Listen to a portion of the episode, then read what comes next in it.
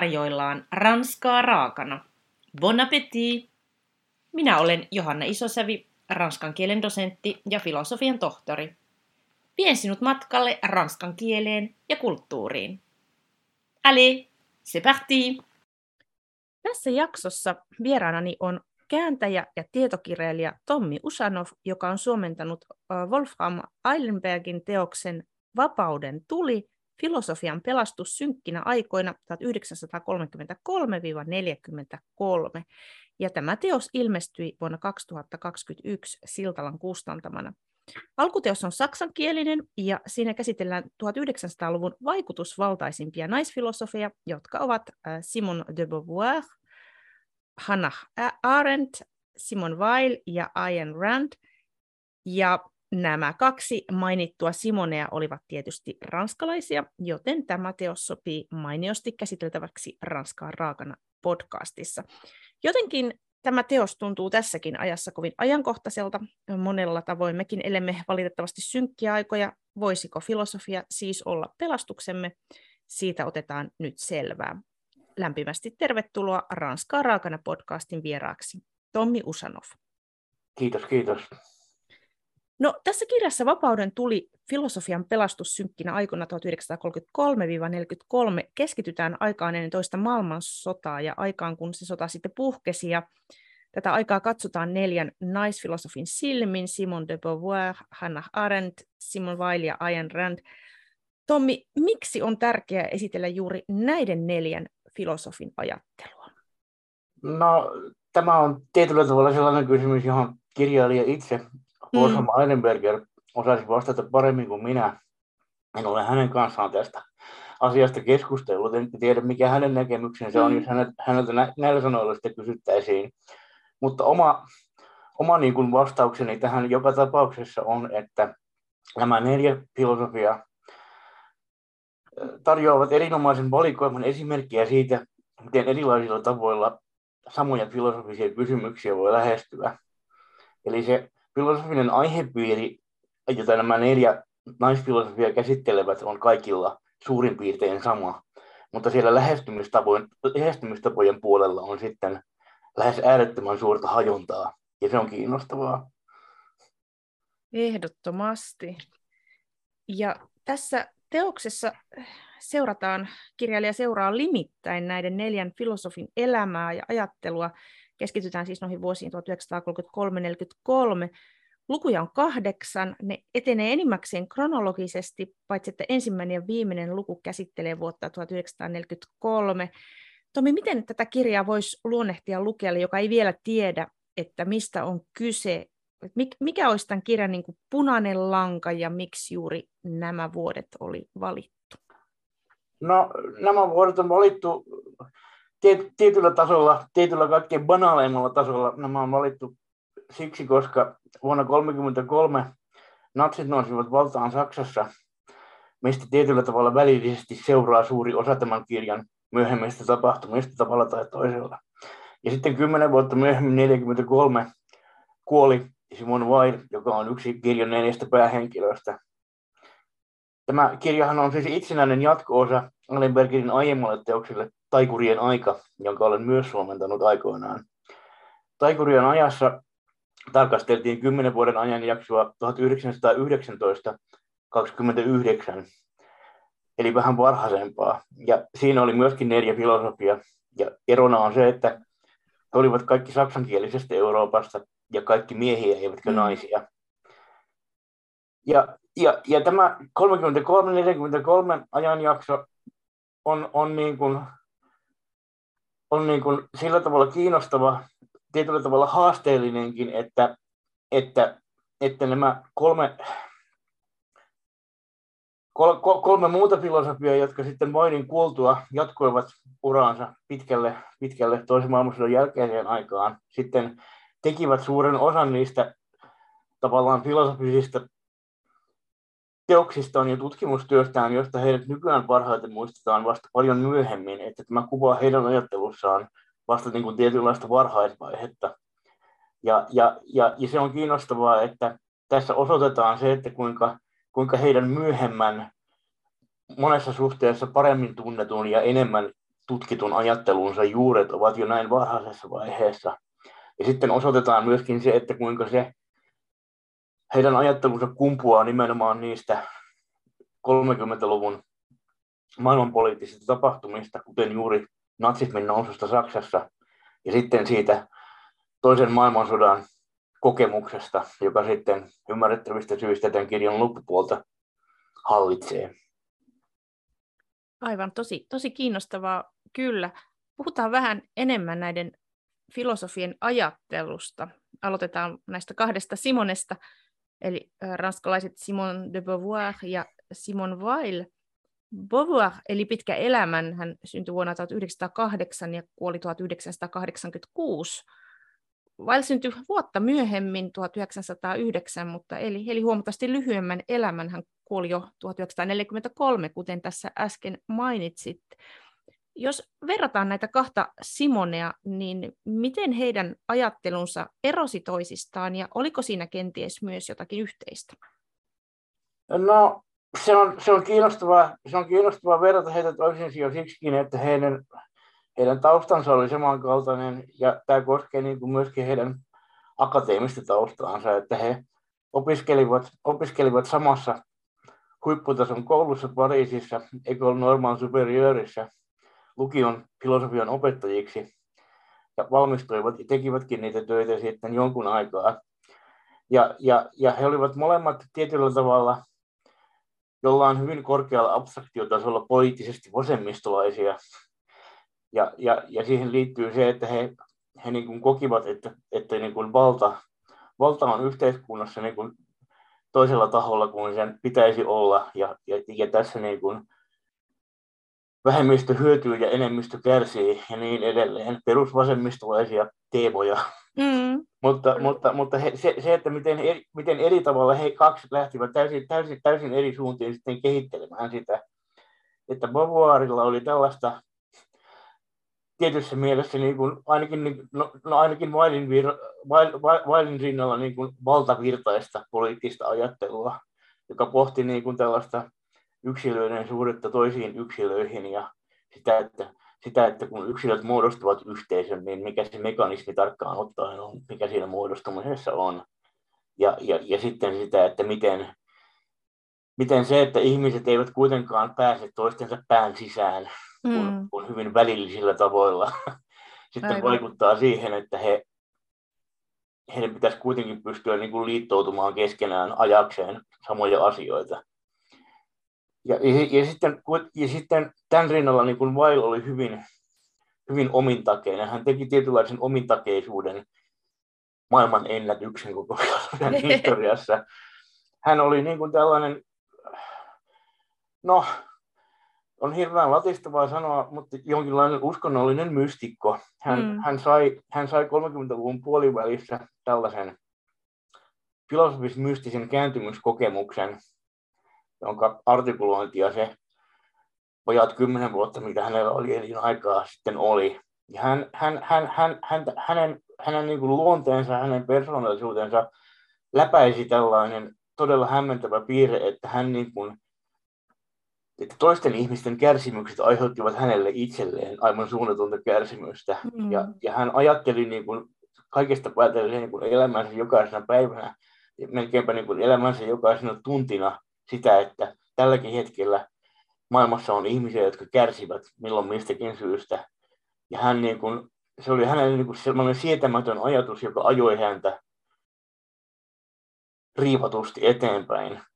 Ja, ja, ja, ja, ja hän, sitten, hän sitten ajautui, ajautui, ajautui loppua kohti niin kuin yhä, yhä syvemmälle tähän mystisismiin ja, ja, ja, ja alkoi kehitellä niin tällaista filosofiaa, joka kumpuaa toisaalta niin kuin kristinuskosta, toisaalta se kumpuaa jostain antiikin Kreikan filosofiasta ja toisaalta sitten jostain, jostain aasialaisesta filosofian perinteestä. Ja, ja, ja, ja jossa niin kuin ajatellaan, niin kuin, että ihminen, ihmisen täytyy niin kuin tyhjentää itsensä kaikesta, että ihminen, ihminen, ihminen on silloin, silloin, silloin niin kuin onnistunut parhaiten, kun hän niin kuin kokee olevansa ei mitään. Mm. Ja, ja, ja, ja niin kuin, no, no, hän käyttää ja, ja, niin kuin, ja niin kuin ikään kuin kun, kun, kun, kun, kun, kun kristinuskossa on tämä ajatus Jumalan luomistyöstä, joka näkyy niin kuin maailmassa sellaisena kuin maailma kulloinkin on, niin, niin, niin no, Val käytti tällaista itse keksimänsä ranskan kielen sanaa kuin decreation, eli niin kuin luomisen peruuttaminen tai käänteinen mm. luominen. Ja hän niin kuin ajatteli, niin kuin, että maailma, maailma tavallaan, maailma, paitsi että ihminen on sitä enemmän, mitä vähemmän hän on, niin myöskin maailmat hänen ympärillään tavallaan ihanne tapauksessa olisi mahdollisimman vähän mitään. Ja, ja, ja, ja se, että minua naurattaa nyt itseäänikin, kun mä, kun mä kuvailen tätä, kertoo, kertoo paljon siitä, että miten omituinen tämä ajatuskuvio on. Ja tässä on just tämä, että jos verrataan Simon de Beauvoiria ja Simon Weilia, jotka tu- samoina vuosina kävivät samaa koulua, tunsivat toisensa ja olivat, olivat, olivat niin kuin poliittisen kentän samalla laidalla, niin kuitenkin, kuitenkin he olivat hyvin, hyvin erilaisia. Ja, ja, ja, täs, ja se, mikä heitä sitten yhdistää, on sitten se, että vaikka molemmat olivat poliittisia ajattelijoita, niin heidän ajattelunsa oli niin kaukana mistään käytännön päivän politiikasta, esimerkiksi puoluepolitiikasta, että heitä on hyvin vaikea kuvitella osallistumassa siihen mitenkään, esimerkiksi kansanedustajien tai vastaavina. Se nyt tietysti olisi muutenkaan ollut mahdollista, koska 30-luvun Ranskassa naisilla ei ollut vielä edes äänioikeutta. Niinpä. Joo, tosi, tosi kiinnostavaa kyllä. Ja kyllä toi Vailinkin kärs, kärsivä elämä kuulostaa aika rankalta. Niin, hän, hän, hän kuoli nuorena juuri siksi, että kun hän, hän, hän, hän niin kuin, ei toisen maailmansodan keskellä päässyt mihinkään siitä ajatuksesta, että nytkin on, nytkin niin. on nyt kun tämä sota on päällä ja elintarvikkeista on pulaa, niin, niin Eurooppa ja maailma on niin kuin täynnä ihmisiä, jotka näkyvät nälkää, kärsivät aliravitsemuksesta – ja sitten hän kieltäytyy lopulta syömästä, kun hän ei ole sen parempi kuin ne, ne, ne, ne ihmiset, jotka näkevät nälkää. Hän ei ansaitse saada sen enempää ravintoa. Ja sitten hän niin kuin, ihan lääketieteellisestikin katsoen kuoli nälkään. Usko, uskomatonta kyllä, joo. 34-vuotiaana. Niin, niin nuorena, että hän, hän meni niin äärimmäisyyteen. Kyllä. Ei pelkästään ajattelussa, vaan hän, hän eli sitä filosofiaa sitten todeksi. Kyllä. No puhutaan sitten äh, kahdesta kirjan muusta filosofista, jotka olivat äh, Hannah Arendt ja Ayn Rand. Ja Arendt syntyi Saksassa juutalaisperheeseen. Kun natsit tuli valtaan 33, hän muutti Pariisiin ja siitä myöhemmin Yhdysvaltoihin – ja heillä on yhteistä se, että Ajan Randkin syntyi juutalaisperheeseen, mutta Pietarissa, ja myös hän muutti Yhdysvaltoihin, jossa sitten muutti nimensä Ajan Randiksi. Eli näiden kahden filosofin lähtökohdat oli hyvin samankaltaiset, juutalaistausta, maasta muutto. No miten tämä taustojen samankaltaisuus näkyy heidän ajattelussaan? Oliko siinä enempi samankaltaista vai eroja? No enemmän eroa, mutta myöskin samankaltaista. Joo tosiaan he olivat molemmat joutuneet pakenemaan kotimaastaan Venäjältä, kun kommunistit nousivat valtaan, ja Arendt Saksasta, kun natsit nousivat valtaan. Arendthan muuten pakeni sieltä Saksasta nimenomaan Ranskaan, ja suurimman osan tästä kirjan kattamasta kymmenen vuoden aikajänteestä hän vietti Ranskassa, eli Aivan. kirja liittyy Ranskaan myöskin hänen kauttaan, Kyllä. pelkästään näiden kahden Simoneen. Totta. Arendt ja Rand olivat siis ikään kuin molemmat joutuneet pakenemaan omasta maastaan, koska sen johtoon olivat heidän pettymyksekseen nousseet sellaiset ihmiset ja sellainen aate kuin oli. Ja tämä, tämä sai heidät kummatkin miettimään sitten, mitä asialle voisi tehdä. Ja tämä on sitten se, missä he menivät eri suuntiin. Mm. Rand ajatteli, että valtio on aina jotenkin oletusarvoisesti paha sitä ei oikeastaan mieluummin saisi olla olemassa ollenkaan. Ja mitä vähemmän valtio tekee asioita, sen parempi, koska sitten mitä vähemmän se tekee asioita, niin sitä vapaampia ihmiset ovat tekemään mitä haluavat. Ja Arendt sen sijaan ajatteli, että valtio voi olla yhtä hyvin joko hyvä tai paha, ja että siitä valtiosta ei pääse eroon, vaikka haluaisikin, sellaisia yhteiskuntamuotoja, joissa ei ole olemassa sellaista, mitä mitä nyt suomeksi nimitettäisiin valtioksi, ei oikein mm. historiasta mm. löydy. Joten kannattaa miettiä sitä, millaisia keinoja käyttämällä ehkäistään mahdollisimman tehokkaasti se sellaisiin, sellaisiin tilanteisiin joutuminen, että valtio on aluksi hyvä, mutta muuttuu sitten pahaksi. Aivan. Esimerkiksi juuri sellaisella tavalla kuin Saksassa oli juuri päässyt tapahtumaan. No on olemassa semmoinen anekdootti, että tämä Ajan Rand olisi muuttanut etunimensä suomalaisen kirjailijan Aino Kallaksen mukaan, niin mä haluaisin kysyä sulta, että pitääkö se paikkaansa? No siihen, siihen ei kaikki täyttä varmuutta ole, että, että, että kysy, kysymys on siitä, että joku, joku niin kuin kysyi häneltä, että mistä se hänen nimensä, hän oli siis juutalainen ja hänen alkuperäinen nimensä oli Alissa Rosenbaum, ja hän muutti tämän Alissan sitten tähän muotoon Ain, ja Rosenbaum muuttui Randiksi. Ja häneltä joku, häneltä joku niin kuin hänen kirjojensa lukija kysyi niin kirjeitse, että mistä se nimi tulee, ja hän vastasi sitten, että et, et, et, et, et, et on tämmöinen, tämmöinen suomalainen kirjailija, jonka etunimi on Aino, ja hän, se, hän siitä sitten omaksui sen, niin muutti sitten kirjoitusasua pikkasen. Ja koska Aino Kallas oli sen ajan tunnetuin suomalainen kirjailija, jonka etunimi oli Aino, mm. niin, niin se teoria, teoria, johon yleisesti uskotaan, on se, että kyse oli hänestä. Aivan. No täyttä varmuutta ei saada, mutta tämähän on meille suomalaisille mie- mielenkiintoinen joka tapauksessa. Tämä, on. Tämä asia, johon, johon tekee mieli tarttua.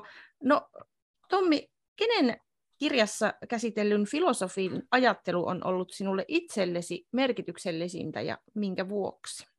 No kyllä tähän voi vastata yksiselitteisesti, että Hannah Arendtin.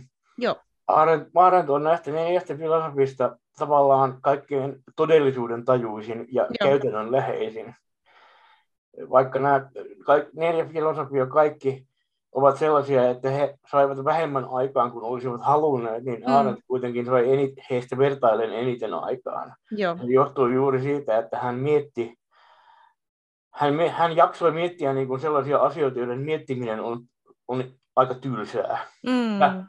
Ja, ja josta kuitenkin riippuu pitkälti se, että saadaanko, saadaanko niin kuin esimerkiksi niitä poliittisia tavoitteita yhteiskunnassa läpi, kun halutaan.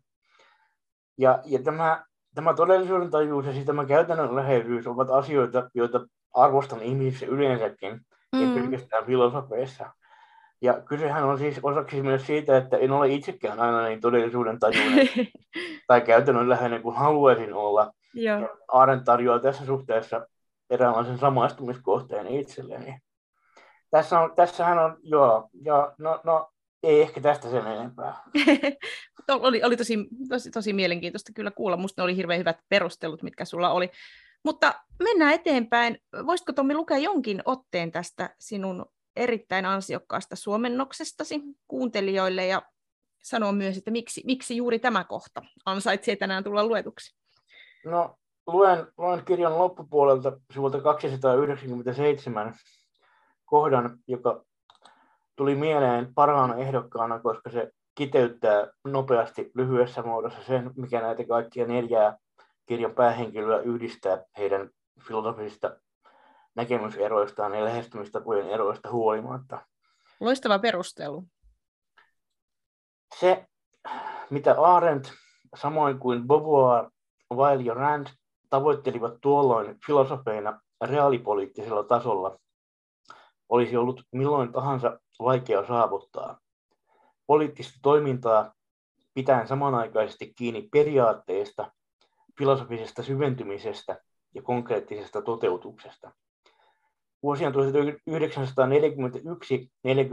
tienoilla se oli kuitenkin täysin toivoton yritys. Niin Pariisissa kuin New Yorkissakin. Niin todellisen sosialismin, kristinuskon, sionismin kuin Amerikankin nimissä niin eksistentialistisen solidaarisuuden, Herran Jeesuksen, kanttilaisen maailmankansalaisuuden kuin radikaalin libertarisminkin nimessä. Juuri siksi, että he halusivat ajatella ennen kaikkea politiikkaa, he joutuivat poliittisesti syrjään. Filosofian ammattikunnalle tämä ei todellakaan ole uusi kokemus historiassa, eikä edes vapauden väistämättömän menetyksen kokemus. Mistä katsoen se, mitä tapahtui näkyi loppujen lopuksi selkeämmin keskustasta tai pikemminkin kaukaa ulkoreunoilta ja syvänteistä. Sellainen ajattelu, joka ansaitsee ajattelun nimen, tekee myös sosiaalisesti yksinäiseksi, mikä voi johtua yksinkertaisesti siitä, että se on pohjimmiltaan toimintaa, jonka vaatima ehdoton keskittyminen on lopulta mahdollista vain ilman muita ihmisiä. Mukaan ei yleensä mahdu yhtä tai kahta luotettua ihmistä enempää. Kiitos. Tämä kohta sopi kyllä oikein hyvin luettavaksi tänään. Mut kenelle... Tässä on niin kuin itselleni, itselleni itse, itse, se, mikä mulla nousee tästä niin kuin muun yläpuolelle semmoisena todella lyhyenä ja todella osuvana kiteytyksenä on tämä Juuri siksi, että he halusivat ajatella ennen kaikkea politiikkaa, he joutuivat poliittisesti syrjään. Kyllä. Se on eräällä tavalla se, mistä tämä koko kirja kertoo. Jos tästä kirjasta esimerkiksi tehtäisiin elokuvan, sen elokuvan julisteessa voisi olla nimenomaan tämä. Aivan. Ja se osaltaan ehkä kertoo, miksi tästä kirjasta olisi mahdotonta lopulta tehdä elokuvaa. Aivan. Mutta tämän kirjan, niin kuin, kirjan nimi on tosiaan Vapauden tuli, ja se mm. vapaus on se sana, jota tässä pyöritellään sekä mm. kirjan päähenkilöiden toimesta, että sitten kirjailijan Wolfram Eilenbergerin. Ja, ja tässä on kiinnostavaa, kiinnostavaa niin kuin se, että tämä kirja tarjoaa jonkinlaisen filosofisen tai aatehistoriallisen opetuksen siinä, että, että, että, että vapautta, vapautta ei useinkaan menetetä sen takia, ja vapautta, ja, ja, ja vapa, vapautta ei useinkaan silloin sanotaan näin, että kun, vapaus, kun, kun ollaan ensin vapaita ja sitten se vapaus menetetään, tai kun vapautta yritetään laajentaa laajemmaksi kuin se on nykyään, ja siinä epäonnistutaan, niin se ei useinkaan johdu siitä, että, että, niin kuin, että niin kuin olisi jotain sellaista eri, erityistä vapauden vastaisuutta ilmassa mm. liikaa, mm. vaan siitä, että, vaan siitä, että että ollaan, ollaan liian innostuneita siitä vapauden ihanteesta, joka on innostava, inspiroiva, voimaannuttava ihanne. Ollaan sitten liian innostuneita, jolloin ei tulla miettineeksi sitä, että miten, minkälaiset käytännön, minkälaiset käytännön ratkaisut ovat tarkoituksenmukaisimpia yhteiskunnassa omaksuttavaksi, jotta se vapaus, joka meillä nyt on, pysyisi mahdollisimman hyvin yllä ja laajenisi siitä mahdollisesti tulevaisuudessa vielä laajemmaksi kuin se nykyään on että, että vapaudelle tehdään karhunpalvelus, kun siitä ollaan liian innostuneita. Siitä pitäisi olla vähän vähemmän innostuneita ja vähän enemmän innostuneita siitä, että, että, että minkälaiset niin kuin, tylsät käytännön ratkaisut kussakin tilanteessa on sen varjelemiseksi tarkoituksenmukaisempia ja minkälaiset aluksi ehkä päältäpäin houkuttelevalta näyttävät ratkaisut, mutta sitten kuitenkin lopulta vähemmän suositeltavat sitten onnistuttaisiin hylkäämään. Ja tämä on juuri se, missä Arendt, Arendt vaikka hänkin joutui elämässään pettymään moneen, niin hän kuitenkin pääsi tässä tätä niin kuin uraa uurtamalla pidemmälle kuin nämä kolme muuta, mitä muita ansioita heille sitten olkaan. Tämä oli kyllä painava, painava kiteytys ja jätti jotenkin paljon, paljon musta niin ajat, ajat, ajateltavaa tästä vapaudesta, sen olemuksesta ja mikä karhun palveluksen voi tehdä, jos me ollaan liian innostuneita, niin tota, erittäin, erittäin hieno kiteytys. Kenelle Tommi suosittelisit tämän teoksen lukemista? Oikeastaan kaikille niille, joita kiinnostaa modernin filosofian historia ja 1900-luvun eurooppalainen aatehistoria. Ja kun meillä on ranska-aiheinen podcast tässä, niin yksi, yksi, yksi, yksi asia, mistä tämä, mistä tämä kirja olennaisesti kertoo, on ei pelkästään niin kuin ranskalaisen filosofian mm. historia, vaan niin kuin tietyllä tavalla ranskalaisen ja saksalaisen filosofian vuorovaikutussuhde. Joo. Ja se, ja se näkyy, näkyy no toisaalta, toisaalta, toisaalta Arendtista, joka tässä kirjan kuvaamuna aikana tekee saksalaisena filosofina ja saksalaiseksi itsensä mieltävänä filosofina filosofista ajattelutyötä nimenomaan Ranskassa ja Ranskan asettamilla puitteilla. Ja sitten toinen, toinen missä, missä, missä niin kuin Saksa, tämä Saksa näkyy hyvin voimakkaasti, on sitten Simone de Beauvoir. Aivan. Koska tässä hänen ja hänen elämänkumppaninsa Jean-Paul Sartren filosofiassa, niin kutsutussa eksistentialismissa, on, on, on, on, on, on, on, hyvin, on hyvin keskeistä se, että siinä kehitellään eteenpäin tiettyjä 1900-luvun alkupuoliskon nimenomaan saksalaisesta filosofiasta, esimerkiksi Edmund Husserlilta ja Martin Heideggeriltä otettuja teemoja. Joo. Tavalla, jota nämä saksalaiset filosofit itse eivät sitten jakaneet välillä ollenkaan. Ja, ja, ja, ja 1900-luvun ranskalaisen filosofian yksi suuri tarina on nimenomaan siinä, että joka toistuu yhä uudestaan mitä erilaisimmissa asiayhteyksissä, on se, että, että se, että se tavallaan ranskalainen, ranskalainen niin kuin hengen elämä tarjoaa niin kuin sellaisen, sellaisen hyvin erilaisen, niin kuin, mä olen käyttänyt joskus tällaista vertauskuvaa, että se tarjoaa niin kuin erilaisen mullan kuin, kuin saksalaisen. Että jos saksalaisesta filosofiasta otettu siemen istutetaan tähän ranskalaiseen multaan, niin sitä kasvaa hyvin erilaista filosofiaa kuin jos se saksalainen siemen istutetaan saksalaiseen multaan. Ja näiden, näiden kahden filosofisen perinteen vuorovaikutussuhteen kuvaus on yksi kiinnostavimpia asioita koko tässä paksussa kirjassa. Ja tämä on tosi tärkeä, tärkeä pointti ja hyvä, hyvä, että otit sen tässä esille. No, mitä mieltä olet, että voisiko filosofia olla meidän pelastuksemme näinä vaikeina nykyaikoina? Me eletään nyt muun muassa Ukrainan sodan, ilmastokriisin, koronan varjossa.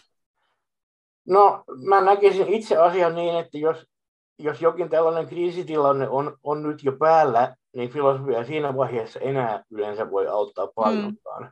Itse asiassa filosof- jääminen kaipaamaan pelastusta filosofialta, kun asiat ovat kehittyneet jo näin pitkälle, mm. yleensä turhaa mm. ja vie vähän resursseja ja muuta. Kun, kun taas sen sijaan se filosofia voi ehkä hyvinkin auttaa ja hyvinkin paljon auttaa siinä, että uusien kriisitilanteiden synty ehkäistään mm. jo ennen kuin ne ovat lähtemässä syntymään. Ja esimerkiksi just tässä kohtaa Hanna Haaranto on vaikuttanut ajatteluni paljon. Hän, hän kysyi niin kuin tällaisia kysymyksiä, että minkälaiset, minkälaiset esimerkiksi minkälaiseksi, jos halutaan, että, jos halutaan niin kuin, että kansalaisilla, kansalaisilla on mahdollisimman vähän syytä pelätä, pelätä sitä valtiota, jonka kansalaisia he ovat, niin minkälaiseksi sen, sen valtion perustuslaki tulisi kirjoittaa. Aivan. Mitä siihen tulisi ottaa ja mitä jättää pois ja niin edelleen. Ja, se, ja siinä on juuri se, että ehkäistään tulevien katastrofien syntyä, eikä niin kuin hoideta jo päällä olevia katastrofeja, että siihen on niin kuin muut keinot parempia kuin filosofia. Kyllä. No Tommi, mitä sinulla on tällä hetkellä työn alla? Mitä kirjaa saamme sinulta lukea seuraavaksi? No, tällä hetkellä työn alla on, on, on, on filosofian väitöskirjani Helsingin yliopistoon. No niin. Ja siinä on taustalla Ludwig Wittgenstein, oma ehkä suosikki filosofinen tietyssä Joo. mielessä, joka on myöskin tämän Eilenbergin aikaisemman taikurien aikakirjan yksi neljästä päähenkilöstä. Tutkin tässä väitöskirjassa sellaista ilmiötä, jossa tietyt filosofit, tietyt Wittgensteinin jälkeen tulleet filosofit, jotka ovat hänen oppilaitaan tai oppilaiden oppilaita, ovat hänen nojaten esittäneet, että filosofia ei oikeastaan voi ottaa kantaa niin kutsuttuihin mielipidekysymyksiin. Mm. Jos rupeaa ottamaan kantaa, niin siinä on kyse vaan siitä, että, että filosofit yrittävät pönkittää omia henkilökohtaisia mielipiteitään ikään kuin lainaamalla, lainaamalla luvatta sen filosofian kulttuurista arvovaltaa. Ja mä pidän tätä, ja, ja, ja, ja niin, mit, mit, mitä vähemmän tällaista tapahtuu, niin sen parempi. Ja, ja mm. mä, mä, mä pidän tätä niin kuin hirmu, hirmu niin kuin hienona, hirmu niin kuin samaistuttavana filosofia ihanteena tai filosofia käsityksenä, mutta samaan aikaan siinä on tällainen ongelmakohta, että nämä filosofit, jotka omasta mielestään edustavat tätä filosofiakäsitystä, jos lukee esimerkiksi heidän kirjoituksiaan, heidän kirjojaan ja artikkeleitaan, niin sieltä usein paistaa aivan kiusallisen selvästi läpi se, että mitä he yksityishenkilöinä ovat mieltä mm. mistäkin nimenomaan mielipidekysymyksestä. Ja tässä väitöskirjassa niin tutkin oikeastaan sitä, että onko tämä ongelma, ja jos se on ongelma, niin mitä sille mahdollisesti voitaisiin tehdä. Aivan. Kuulostaa todella mielenkiintoista, ei muuta kuin on hyvä, hyvä kirjoitus, kirjoitusiloa tämän väitöskirjan valmiiksi saattamiseen. Mutta tosiaan tänään puhuttiin teoksesta Vapauden tuli, filosofian pelastus synkkinä aikoina 1933-1943. Ja se on teos, jossa on kyllä erittäin hienosti kudottu yhteen neljän naisfilosofin ajattelua, elämää toisen maailmansodan aikoihin sen jälkeen, kun natsit nousi valtaan Saksassa. Ja Tomi Usanovia haluan onnitella tästä upeasta suomennustyöstä. Tässä on, tämä on aika, aika laaja teos, noin 350 sivua, ja se on, se on kirjoitettu niin hienosti, että se on kuin alku, alkukielistä tekstiä lukisi ja mua pyydettiin kotonakin antamaan onnittelut ja kehut, kehut vielä tästä, että ollaan kaikki oltu todella vaikuttuneita, vaikuttuneita sinun työstäsi, joten suosittelen kyllä kaikkia, kaikkia kuuntelijoita tarttumaan tähän teokseen, että jos haluat laajentaa omaa ajattelusi ja saada vähän perspektiiviä tähän nykyelämäämme myös. Oikein paljon kiitoksia vierailustasi Ranskaa rakana podcastissa Tommi Usanov. Kiitos. Voit lukea lisää kielen ja kulttuurin ilmiöistä blogistani johanna.isosavi.com.